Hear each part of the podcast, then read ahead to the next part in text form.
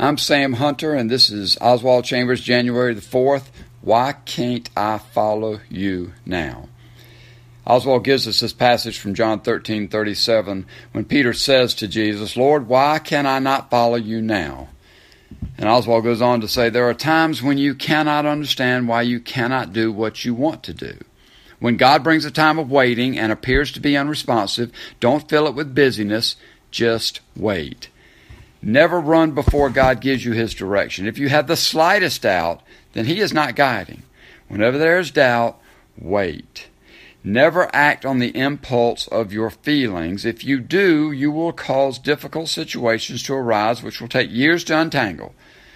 Wait for God's timing, and He will do it without any heartache or disappointment. When it is a question of the providential will of God, wait for God to move. You see, I have found that the Holy Spirit guides and directs us with what I call green, yellow, and red lights step by step. But there is one thing the Holy Spirit directs us to do that is perhaps the hardest of all, and that is to wait. It is so hard for us can do, if I don't, it won't, busy Americans, isn't it? But the complications we bring into our lives when we ignore this guidance from the Holy Spirit could be so easily avoided and they become oh so messy when we don't wait.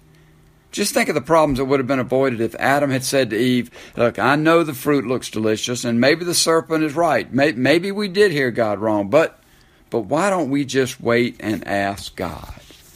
But you see, you don't like to wait, and I don't like to wait. I feel like I've got to act now. I've got to take action now. Waiting, waiting means I might not get my way. And that is not the A plus life that Jesus wants. How many decisions have you felt compelled to act on that, looking back, would have turned out so much better if you just decided to wait a while? How many comments have you made that were so utterly ineffective and unnecessary and even destructive? Our Heavenly Father tells us to be still and know that I am God. And I want to know God, so I want to be more still. I'm learning to be still and to wait on His timing. And when I am still and when I do wait on God, I always see His best. Not mine, not my best, but His.